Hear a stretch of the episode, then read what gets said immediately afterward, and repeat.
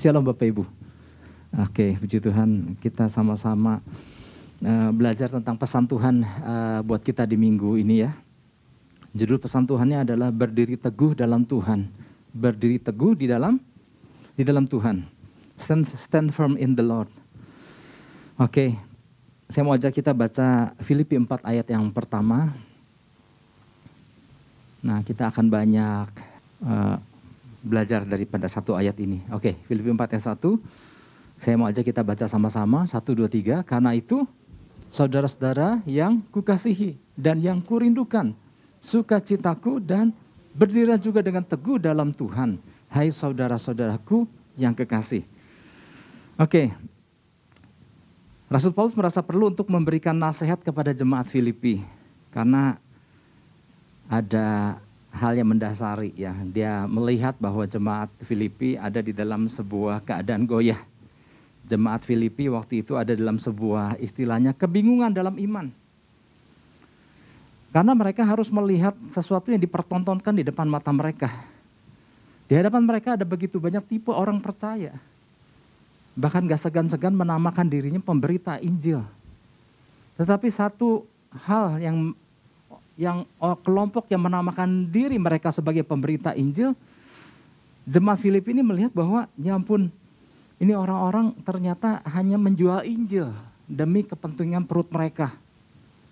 Di satu sisi dia melihat ada kelompok pemercaya yang sungguh-sungguh kapat sungguh-sungguh di dalam Tuhan dan mereka melihat sebuah kontras hidup yang berbeda.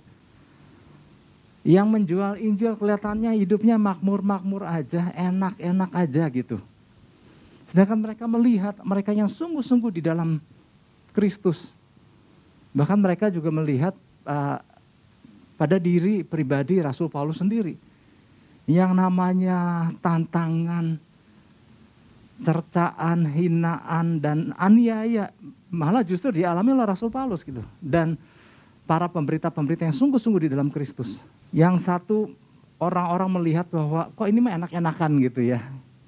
Yang satu kok ini menderita banget gitu. Jadi mereka melihat wah apa, apakah ada yang salah dengan itu gitu. Nah di tengah kebimbangan dan kebingungan itu Rasul Paulus perlu menguatkan mereka gitu maksudnya.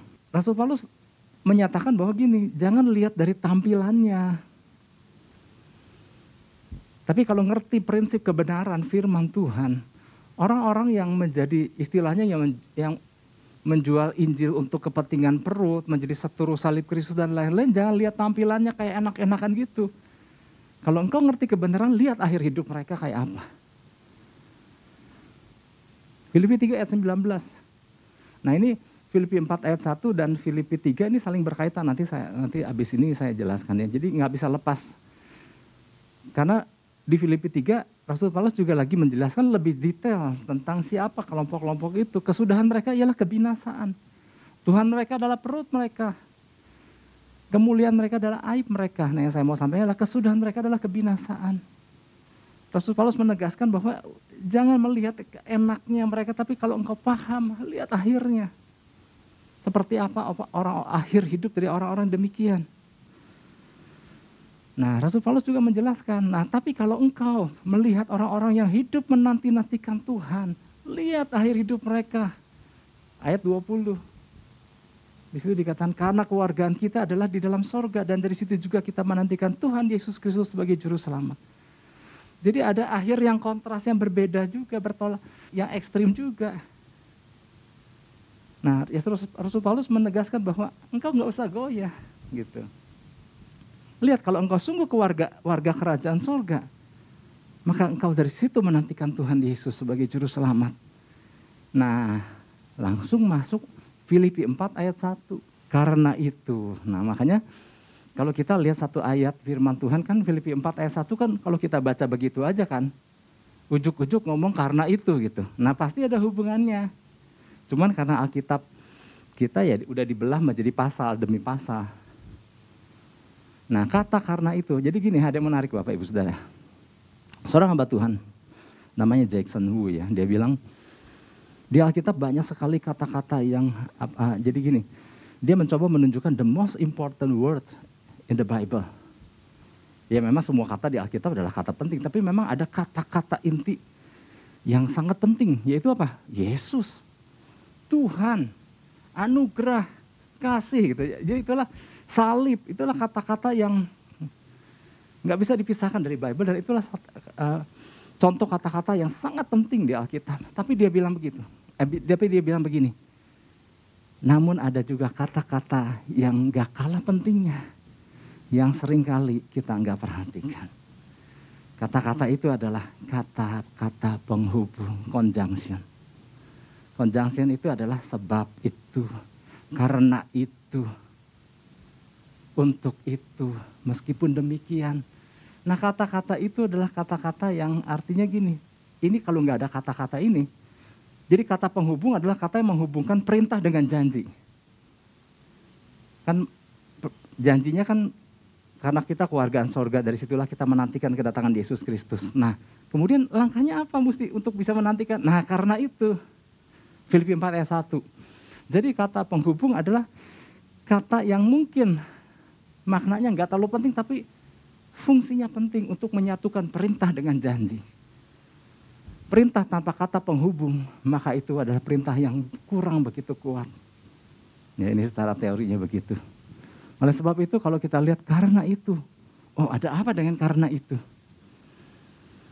Untuk menikmati sebagai warga kerajaan surga yang menantikan Kristus, karena itu harus teguh di dalam Tuhan. Harus apa Bapak Ibu Saudara? Harus teguh di dalam Tuhan seperti pesan Tuhan yang Tuhan berikan buat saya Bapak Ibu dan Saudara. Oleh sebab itu Rasul Paulus menegaskan bahwa karena ada kepastian yang begitu indah. Jadi gini, engkau nggak usah takut, engkau nggak usah khawatir melihat orang-orang yang kelihatannya seperti enak, enak seperti itu.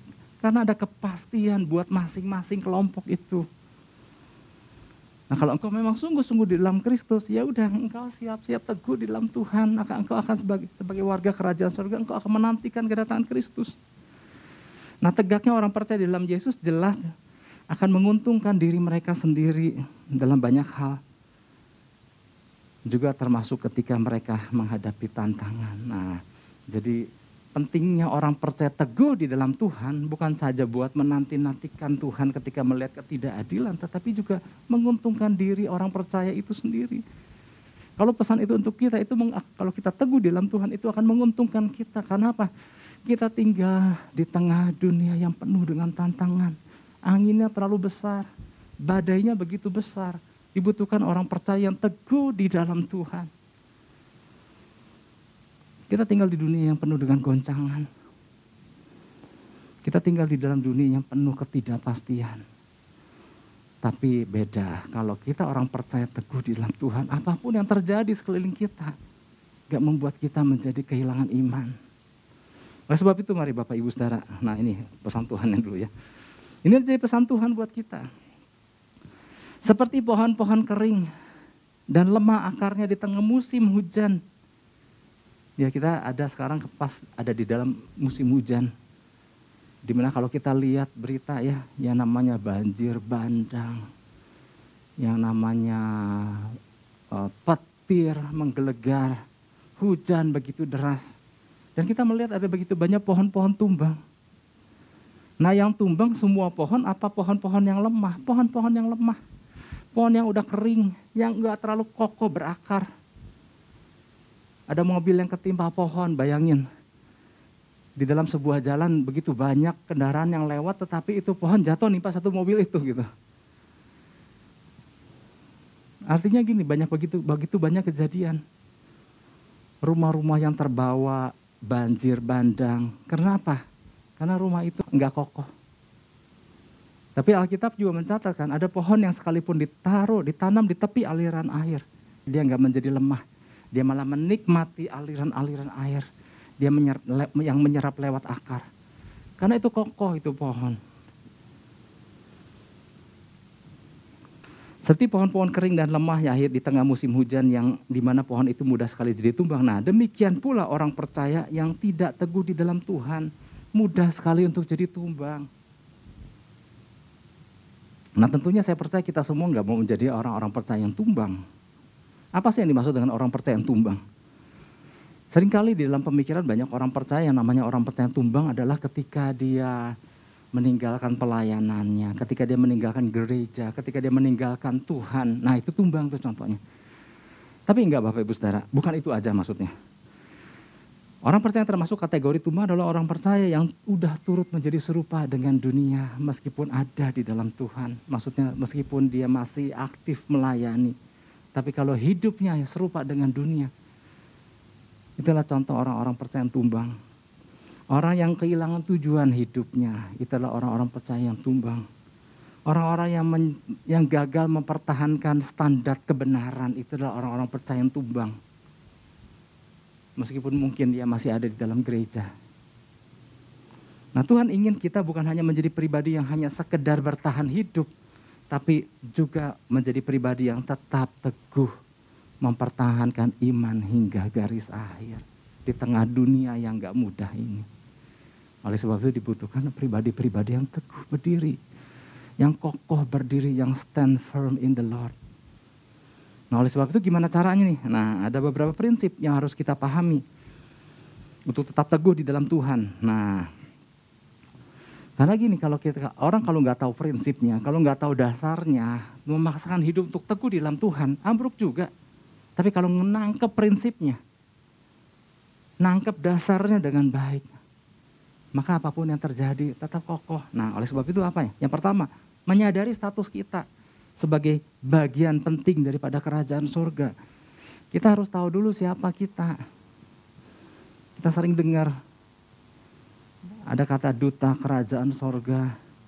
Kita diselamatkan untuk sebuah tujuan, misi kerajaan sorga di bumi. Nah kalau kita sadar status kita, maka kita pertahankan status itu. Sadari diri kita siapa. Filipi 4 ayat 1.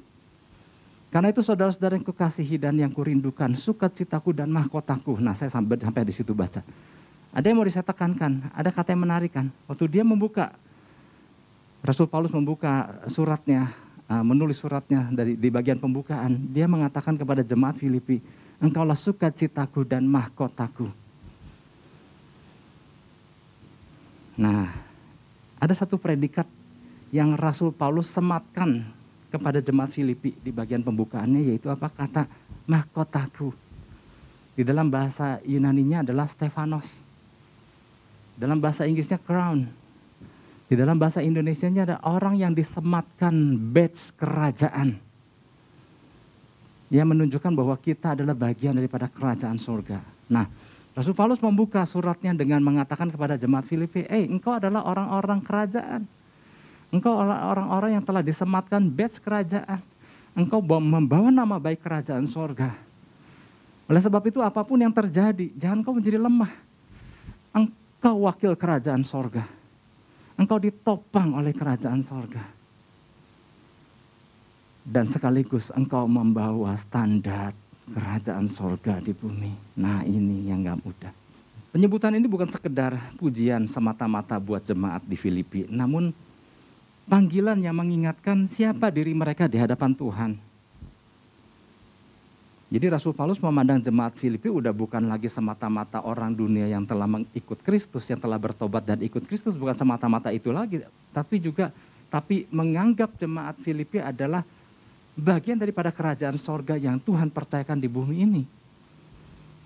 Makanya makanya Filipi nggak bisa lepas dari Filipi 3 ayat 20. Kita lihat sedikit, lihat lagi. Ya kan, dari Filipi 3, Rasul Paulus sudah bilang, ayat 20, karena kewargaan kita adalah di dalam sorga. Dan dari situ juga kita menantikan Tuhan Yesus Kristus sebagai juru selamat. Jadi Rasul Paulus sudah menekankan, eh kalian tuh orang-orang kerajaan.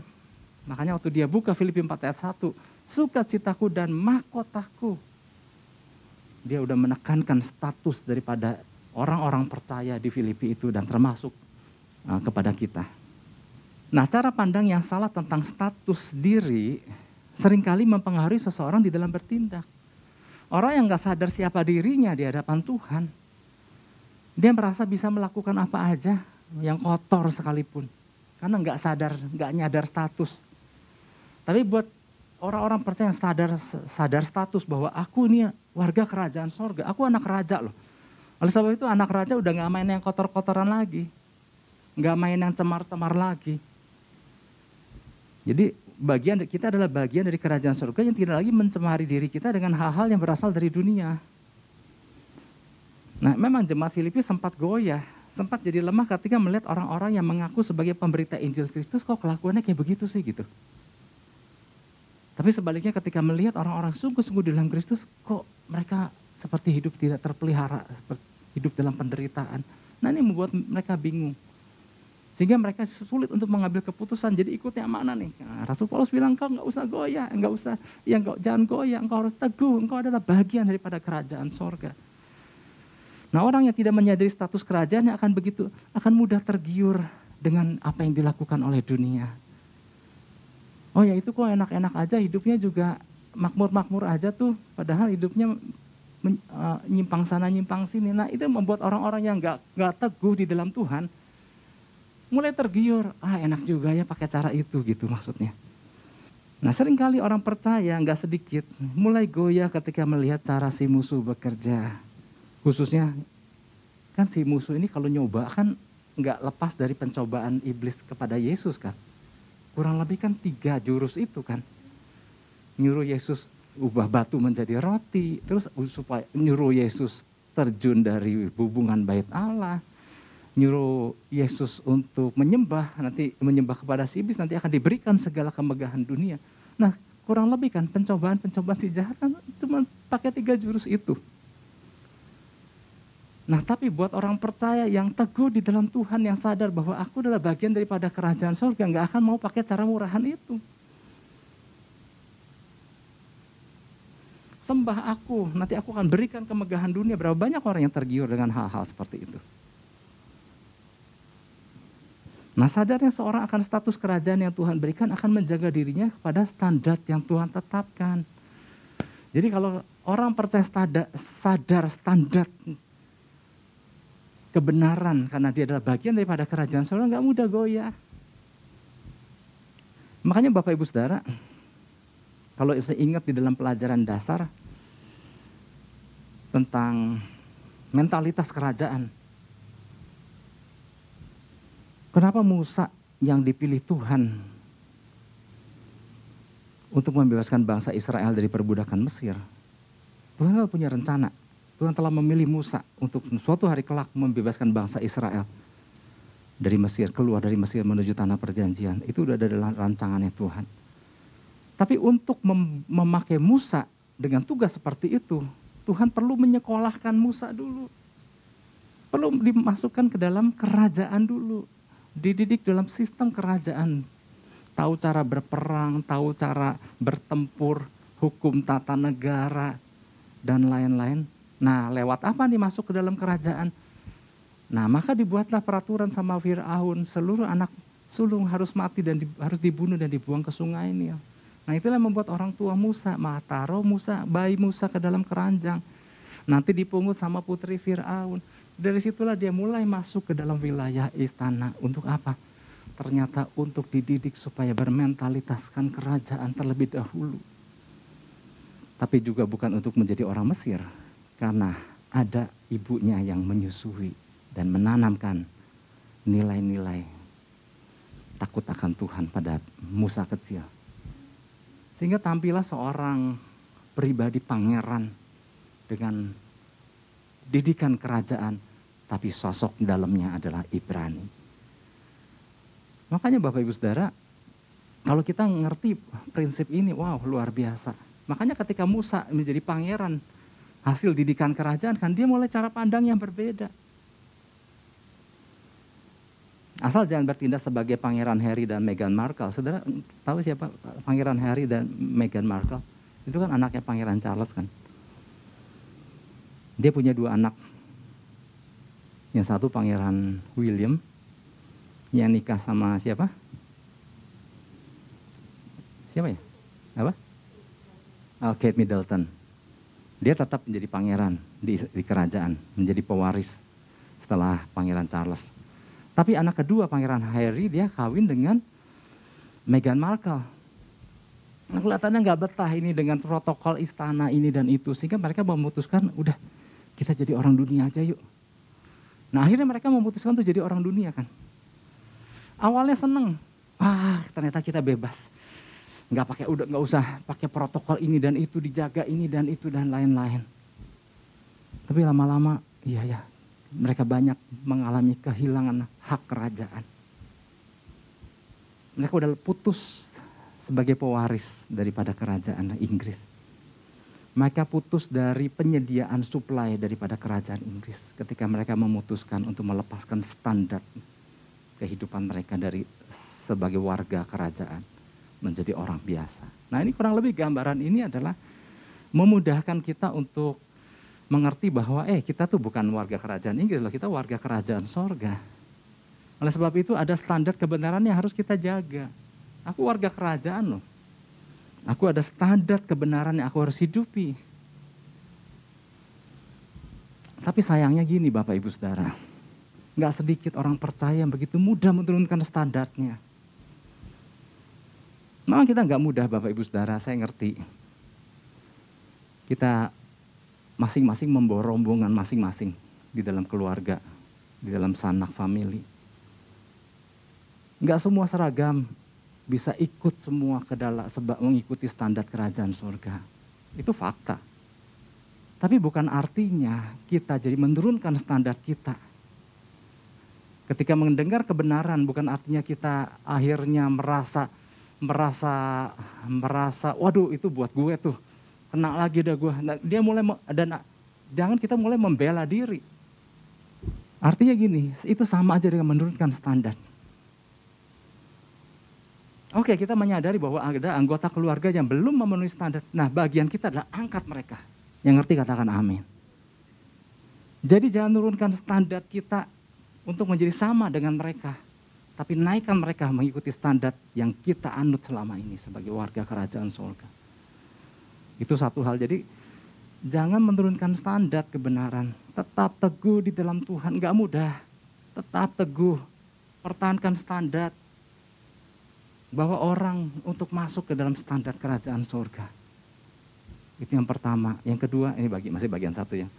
Yang, yang, yang kedua dari yang B daripada ini yang dimaksud dengan menurunkan standar artinya gini orang percaya kadang mudah menurunkan standar dengan apa ketika ada sebuah kekecewaan ketika ada sebuah kemarahan lihat orang lain ternyata seenaknya melakukan gitu aku juga bisa lihat orang lain pada licik emangnya gua nggak bisa ikut licik nah Ketika kita memutuskan seperti itu, kita lagi menurunkan, menjatuhkan standar kita sebagai warga kerajaan sorga. Nah jadi yang pertama adalah untuk bisa teguh di dalam Tuhan, menyadari status kita sebagai bagian penting daripada kerajaan sorga. Kalau kita sadar status kita, kita akan jaga. Ya kita tentu bukan kekuatan kita, kita minta Tuhan kasih kita kekuatan. Ada roh kudus yang diberikan. Tapi intinya lah kita tangkap status kita. Yang kedua, Beberapa prinsip yang perlu kita pahami berkaitan dengan pesan Tuhan ini agar tetap teguh di dalam Tuhan adalah gini. Menyadari tugas yang harus kita emban sebagai prajurit-prajurit Kristus. Poin ini saya temukan memang nggak terlihat jelas, tetapi ternyata semakin diselidiki, ternyata wow, ternyata kalau kita lihat Rasul Paulus surat-suratnya banyak sekali berbicara tentang prajurit-prajurit Kristus. Kita lihat dulu, kita baca Filipi 4 ayat 1. Karena itu saudara-saudara yang kukasihi dan yang kurindukan, sukacitaku dan mahkotaku, berdirilah juga dengan teguh dalam Tuhan, hai saudara-saudaraku yang kekasih. Nah, di sini kata kuncinya teguh dalam Tuhan. Bapak Ibu Saudara, untuk paham teguh di dalam Tuhan, kita harus paham dulu apa yang disebut berjalan bersama Tuhan. Masih ingat gak saya pernah menjelaskan yang dimaksud berjalan bersama Tuhan itu bukan kita orang percaya berjalan bergandeng bergandengan tangan sama Tuhan. Ya sering kali orang membayangkan berjalan bersama Tuhan kita lagi bergandengan tangan sama Tuhan. Misalnya ini tangan Tuhan, nah saya bergandengan, lagi jalan sama Tuhan. Gambarannya ternyata bukan itu. Karena kalau gambarannya hanya bergandeng tangan, coba lepasin tangan kita sama tangan Tuhan. Nggak jatuh. Nah ini yang berbahaya pemahaman ini. Artinya bergandeng dan tidak bergandeng aku tetap tegak kok gitu. Tapi yang dimaksud bergandeng tangan, berjalan bersama Tuhan. Eh, yang dimaksud dengan berjalan bersama Tuhan adalah gini. Kalau masih ingat, sekelompok tentara di dalam peperangan melawan musuh. Inilah kelompok terakhir yang harus terbang segera naik helikopter menghindari kejalan musuh yang lagi menembaki dari belakang. Terus mereka berlari sambil musuh terus menembaki dari belakang dan akhirnya mereka mulai melihat ada helikopter di depan. Helikopter juga udah siap untuk terbang karena nggak bisa terlalu lama karena itu sangat berbahaya buat helikopternya sendiri kalau karena musuh kan bisa menembaki helikopter juga. Nah sekelompok tentara yang sedang berlari ke arah helikopter akhirnya beberapa mulai nyampe masuk ke dalam helikopter. Nah ada satu orang di bagian belakang yang mengejar helikopter dan helikopter udah nggak bisa tunggu terlalu lama dan helikopter mulai terangkat. Ketika orang itu mulai mendekat helikopter, dia melompat dan memegang besi landak yang ada di bawah bagian bawah helikopter dan dia bergelantungan. Itu yang dikatakan berjalan bersama Tuhan. Di mana kita harus bergelantungan dan memegang tangan kita erat-erat sambil musuh terus menembaki dari bawah. Itu yang dikatakan berjalan bersama Tuhan. Di mana kita nggak bisa mengendorkan sedikit pun genggaman tangan kita sama Tuhan Sekali coba mengendorkan, kau akan jatuh. Nah itu yang sebuah gambaran yang yang lebih tepat dalam menggambarkan bagaimana orang percaya harus teguh di dalam Tuhan. Di mana harus stand firm in the Lord, benar-benar pegang teguh, pegang erat-erat. Kembali kepada surat Paulus ini.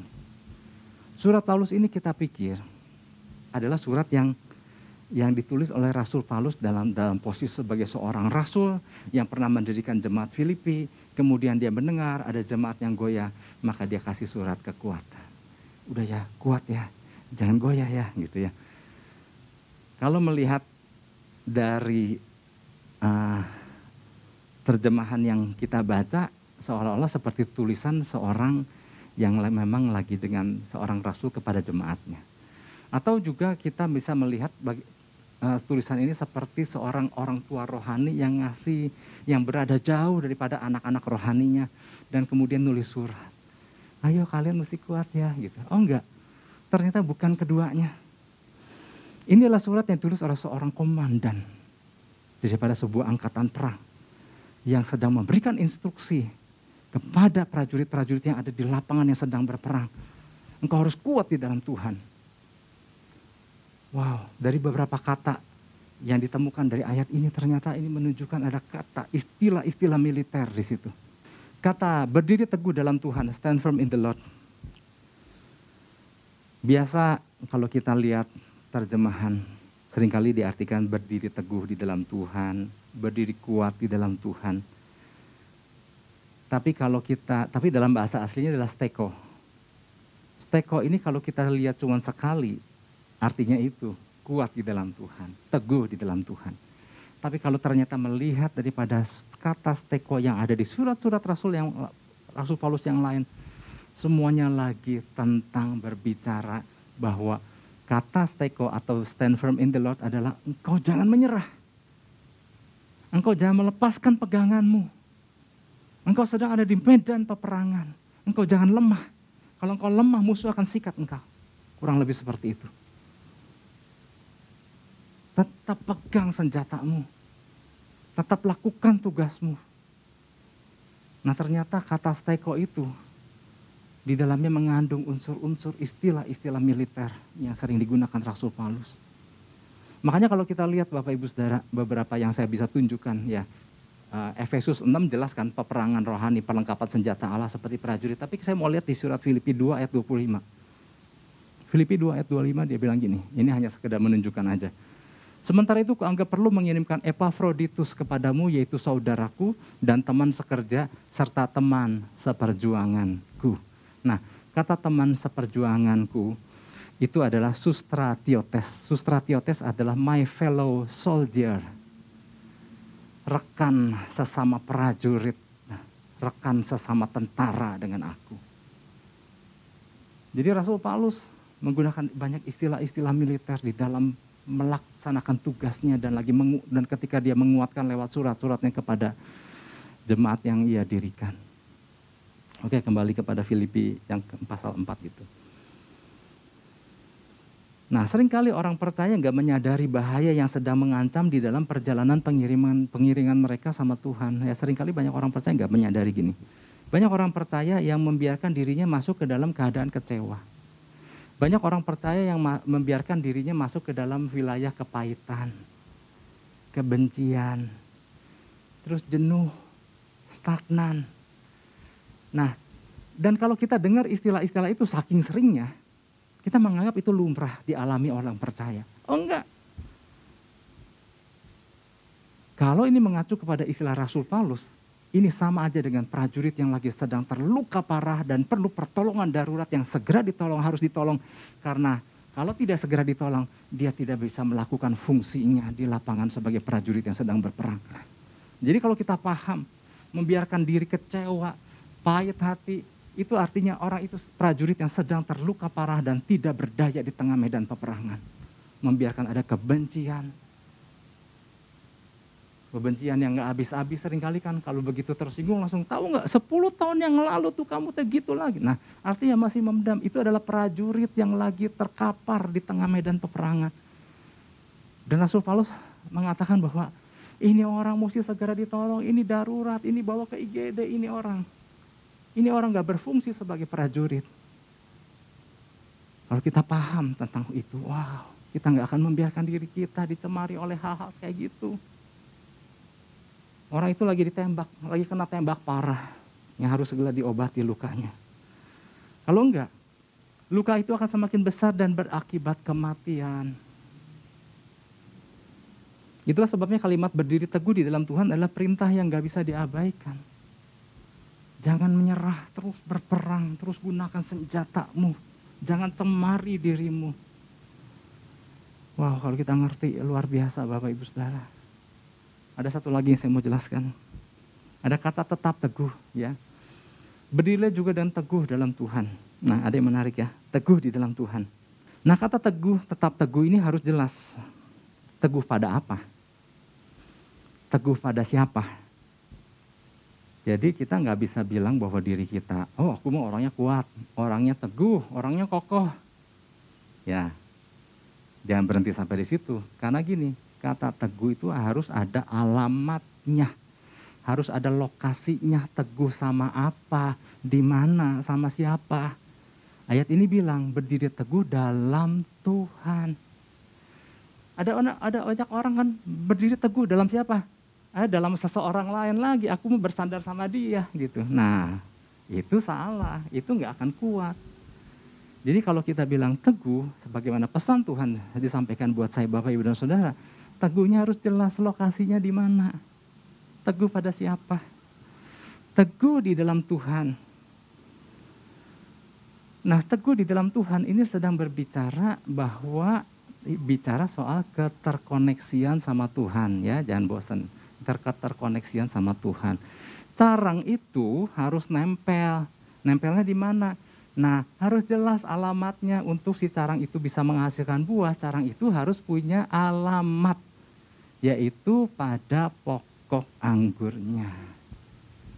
Kalau kita bilang kita teguh, harus jelas alamatnya di mana.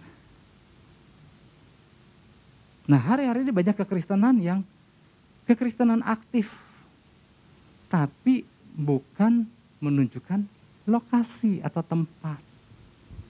Tapi kekristenan berdasarkan aktivitas.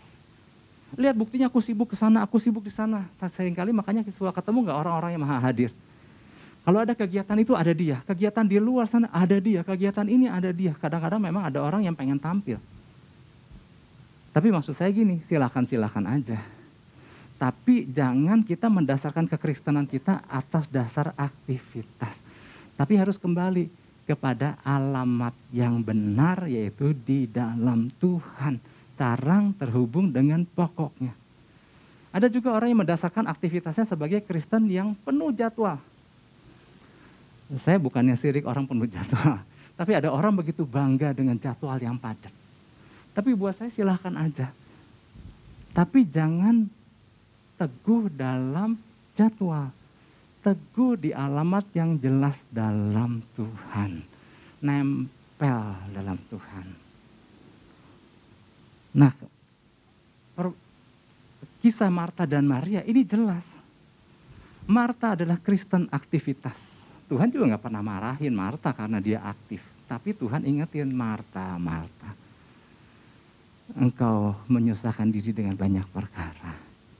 Tapi Maria mengambil bagian terbaik yang tidak pernah diambil daripadanya duduk dekat kaki Yesus mendengarkan perkataannya. Maria punya alamat yang jelas nempel duduk dekat kaki Yesus mendengarkan perkataannya. Sudahkah kita teguh dengan makna seperti itu? Dan ini yang menjadi kokoh. Karena ada alamat yang jelas. Nah makanya Bapak Ibu Saudara, nah saya mau buka lagi nih di dalam Filipi ini baru satu, satu ayat, nah, belum Filipi 2, 3, 4 sampai Filipi 19 sampai 20. Saya cuma mau menunjukkan Rasul Paulus selalu berbicara tentang alamat yang tepat. Kita buka Filipi 4 ayat 2. Eudia kunasehati dan Sintike kunasehati. Kan ini lagi berselisih nih, Eudia dan Sintike. Ini dua-dua adalah uh, pelayan-pelayan anak-anak rohani Rasul Paulus yang luar biasa. Tapi mereka ada perselisihan Nah, apa yang dinasihatkan Rasul Paulus? Udahlah, berdamailah, jangan ribut lah. Enggak. Oke, memang betul dia bilang sehati sepikir. Tapi dia kasih alamat yang jelas. Supaya sehati sepikir dalam Tuhan. Jangan sehati, sehati sepikir untuk standar yang berbeda. Jangan sehati sepikir untuk perkara dunia. Tapi kembali Rasul Paulus kasih alamat yang jelas. Sehati sepikir dalam Tuhan. Saya nggak bisa terlalu lama jelasin ini karena ini adalah sebuah pembahasan lain. Tapi saya mau menunjukkan Filipi 4 ayat 4. Mereka lagi bingung, mereka lagi kehilangan sukacita. Rasul Paulus kasih lewat suratnya bilang, bersukacitalah senantiasa. Ada alamat yang jelas nggak? Ada. Dalam Tuhan. Karena sukacita dalam Tuhan, karena Tuhan adalah perlindunganmu. Sukacita dalam Tuhan adalah kekuatan. Kalau orang mendasarkan sukacita pada alamat yang salah, nggak dapat kekuatan. Oleh sebab itu intinya adalah gini, melekat di dalam Kristus. Dan sadari bahwa kita adalah prajurit-prajurit Kristus.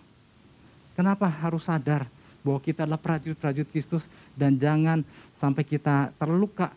Karena gini musuh nggak main-main loh, musuhnya nggak main-main. Terakhir ya, Filipi 3 ayat 2. Di Filipi 3 Rasul Paulus menjelaskan dengan detail siapa itu orang-orang yang menjadi seteru salib Kristus yang menjual eh, Injil demi kepentingan perut mereka. Dia pakai istilah nggak tanggung-tanggung. Hati-hati terhadap anjing-anjing. Hati-hati terhadap pekerja-pekerja jahat. Hati-hati terhadap penyunat-penyunat palsu. Pemutilasi-pemutilasi yang palsu. Artinya ini orang, orang-orang kayak gini, dia nggak tanggung-tanggung. Dia akan nggak segan-segan bunuh itu orang-orang percaya sesama orang percaya. Kalau kita tahu bahwa kita tinggal, jadi gini Bapak Ibu Saudara, kalau hari-hari beberapa tahun terakhir aja kita mengenal namanya ISIS. ISIS itu dari zaman uh, Yesus, ISIS itu modal ISIS itu udah ada. Dari zaman para rasul modal ISIS itu udah ada. Kalau kita nggak teguh di dalam Tuhan, mereka nggak pernah menyayangkan kita. Oleh sebab itu Bapak Ibu Saudara, saya mau tutup dengan ini. Jadi pesan tentang berdiri teguh dalam Tuhan bukan sekedar pesan biasa. Melainkan perintah untuk terus memfokuskan diri kita untuk bersiap siaga sebagaimana layaknya seorang prajurit. Nyadar status kita sebagai warga kerajaan sorga. Karena gini, gagalnya seorang prajurit melaksanakan perintah atasannya dapat mengakibatkan gagalnya juga misi kerajaan surga yang Tuhan sedang percayakan dalam hidup kita.